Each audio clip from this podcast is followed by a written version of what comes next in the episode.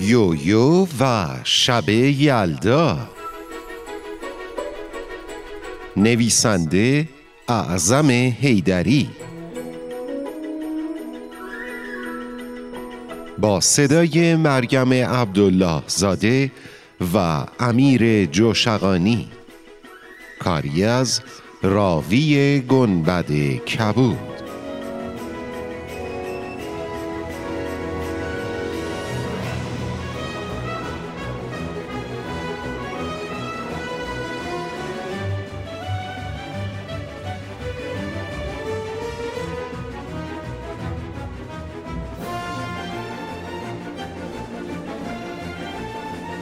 هر سال شب اول زمستون یویو همراه با مامان و بابا به خونه مامان بزرگ و بابا بزرگ میرن تا شب یلدا رو با همدیگه جشن بگیرن.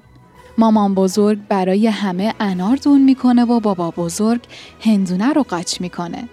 یویو شب یلدا رو خیلی دوست داره چون می‌تونه تا دیر وقت بیدار بمونه و به قصه های بابا بزرگ گوش بده.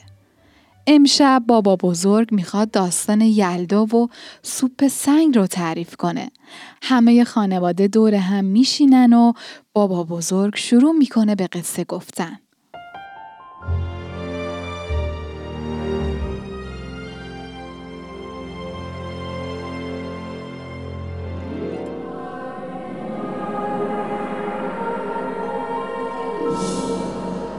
روزی روزگاری پیرمردی با کوله باری روی دوشش به دهی رسید بابا جون.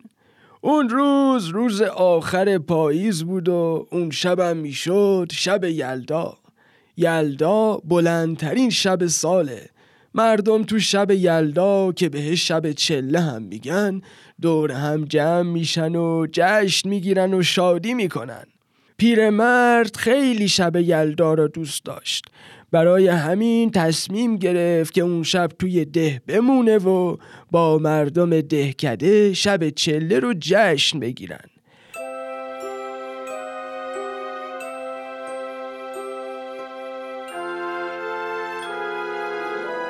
وقتی پیرمرد به دهکده رسید خودش رو معرفی کرد و گفت من یه مسافرم.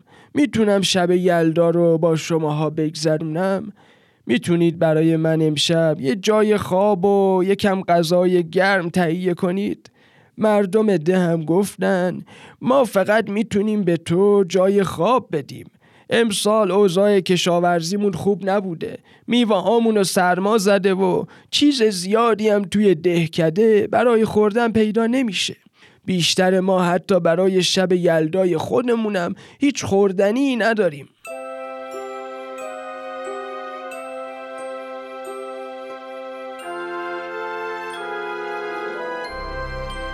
پیرمرد گفت اشکالی نداره بابا جون. نگران غذای من نباشید. تو این کوله پشتی من هر چیزی که برای غذا لازمه پیدا میشه.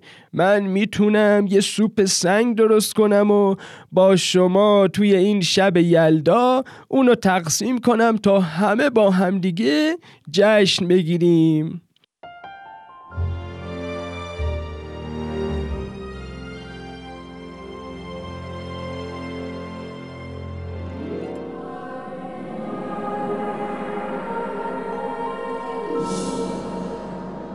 مردم دهکده پرسیدن سوپ سنگ؟ آقا سوپ سنگ دیگه چیه؟ ما که تا حالا اسمشو نشنیدیم. پیرمرد گفت سوپ سنگ خیلی خوشمزه است. بهترین سوپیه که من تا حالا توی زندگیم خوردم بابا جون. اگه برام یه قابلمه و یکم آب بیارید برا همتون درست می‌کنم. مردم ده هم سریع به خونه هاشون رفتن و یکی از اونا با یه قابلمه بزرگ برگشت. یکیشون هیزم برای آتیش آورد و یه نفر دیگه هم آب آورد. پیرمردم با هیزم آتیش درست کرد و قابلمه رو روی آتیش گذاشت. بعد از یه مدتی هم آب به جوش اومد و شروع به قلقل کردن کرد. پیرمرد با احترام زیاد یه سنگ صاف و از توی کیسه ابریشمی کوچیک بیرون آورد و انداخت توی آب جوش. مردم دهکده با تعجب بهش نگاه کردند. پیرمرد ظرف سوپ و به آرومی هم می‌زد. بعدش اونو بو کرد و گفت من خیلی سوپ سنگ دوست دارم ولی سوپ سنگ با یک کمی کلم خیلی خوشمزه تر میشه. یکی از اهالی دهکده گفت من یکم کلم دارم. و بعد رفت به خونش و با یه دونه کلم کوچیک برگشت. پیرمرد کلم و توی ظرف سوپ ریخت و گفت به به این کلم منو یاد اون زمانی انداخت که سوپ سنگو با یکم کلم و یکم گوشت نمک زده میخوردم. نمی‌دونید چقدر خوشمزه بود. نمی‌دونید بابا جون چقدر خوشمزه بود. بعد از چند دقیقه سکوت قصاب دهکده گفت من می‌دونم از کجا یه کمی گوشت نمک زده پیدا کنم. بعدشم رفت به مغازش و یه کمی گوشت آورد. پیرمرد گوشت رو به سوپ اضافه کرد و به هم زدن ادامه داد. بعدش گفت وای چه سوپ شاهانه ای می‌شد. اگه یه چند تا پیاز و یه چند تا سیب زمینی داشتیم یا مثلا یه چند تا هویج و یه خوردم قارچ. به زودی سوپ پر شد از سبزیجات مختلف. هویج، سیب زمینی، پیاز، شلغم، لوبیا سبز و کلم و قارچ و کرفس که زنا و مردا و بچه های دهکده آوردن. نونوایی دهکده هم دست به کار شد و نون تازه درست کرد براشون. بابا جون وقتی سوپ آماده شد پیرمرد به هر کدوم از اونا یه ظرف سوپ به خوشمزه داد. مردم دهکدم سوپ خوردن و کلی هم خوشحالی کردن بابا جون.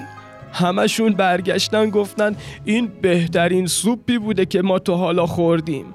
بعدش از پیرمرد خواستن تا اون سنگ سوپ معجزه‌گرش رو به اونا بفروشه. پیرمرد یه نگاهی به اونا کرد و گفت این سنگ نبود که معجزه کرد. ما بودیم که با همکاری و تقسیم کردن هر چی داشتیم تونستیم از اون موادی که به تنهایی هیچ کاری نمی‌تونستن بکنن یه سوپ خوشمزه درست کنیم بابا جون. این حرف مردم دهکده رو به فکر فرو برد. اونا هم تصمیم گرفتن که از اون سال به بعد همیشه تو شب یلدا سوپ سنگ درست کنن تا همیشه یادشون بمونه. وقتی در کنار هم هستن می‌تونن کارای بزرگ بزرگ بکنن بابا جون.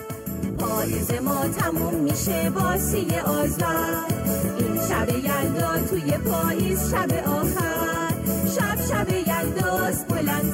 شب سال ما میمونیم کنار هم راضی و خوشحال قصه بابا بزرگ که تموم شد یویو رو به مامان و بابا کرد و پرسید ما هم می‌تونیم با دوستامون سوپ سنگ درست کنیم؟